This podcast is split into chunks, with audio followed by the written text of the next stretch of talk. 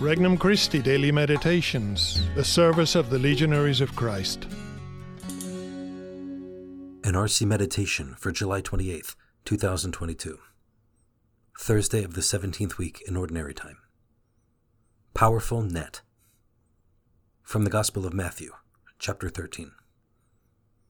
Jesus said to the disciples, The kingdom of heaven is like a net thrown into the sea, which collects fish of every kind. When it is full, they haul it ashore and sit down to put what is good into buckets. What is bad, they throw away. Thus it will be at the end of the age. The angels will go out and separate the wicked from the righteous and throw them into the fiery furnace, where there will be wailing and grinding of teeth. Do you understand all these things? They answered, Yes.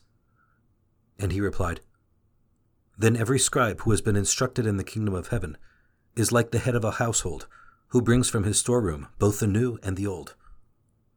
When Jesus finished these parables, he went away from there. Introductory Prayer Lord, I believe in your power. I know that you are the Lord of all history. I trust that you are guiding my life. Thank you for showing me that you will triumph. Thank you for the triumph you have already achieved in my heart and in the hearts of so many people. I want to allow you to have total control over my life. Petition Lord, help me to have confidence in the triumph of your kingdom. First reflection Nothing escapes the kingdom. Christ is reminding us that all souls and all human history are encompassed in the vision of the Father. Both the good and the bad will be brought before him. He is able to see what good and evil has been done his power extends over all the failures and successes of human history. I should live with the confidence that God sees the good I do and will make my efforts to spread his love bear eternal fruit. Second reflection Evil does not have the last word. I should live with the confidence that evil does not have the last word. The mercy of God has imposed a limit on evil, and the Lord will come one day to take away the power of evil.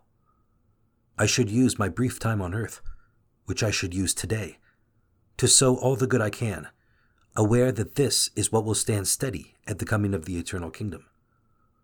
I should not be so impressed by evil that it paralyzes me from doing good. Third reflection Already home. The Eucharist is an anticipation of God's triumph. There we learn to trust that God holds the strings of human history. There, his net of love brings his children together to feed and strengthen them.